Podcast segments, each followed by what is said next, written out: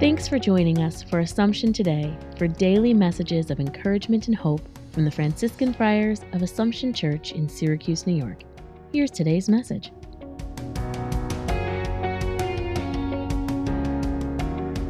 July the 15th.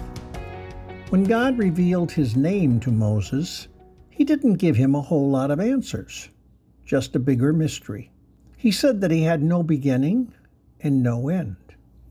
He indicated that he was the creator of all those who had ever lived. He also indicated that he desired a relationship with Moses and the people of Israel. He says the same to us as we read and contemplate those words today. God gives us a knowledge of Himself in small bits and pieces so that we can build our relationship with Him. It is a great reminder as we reflect today.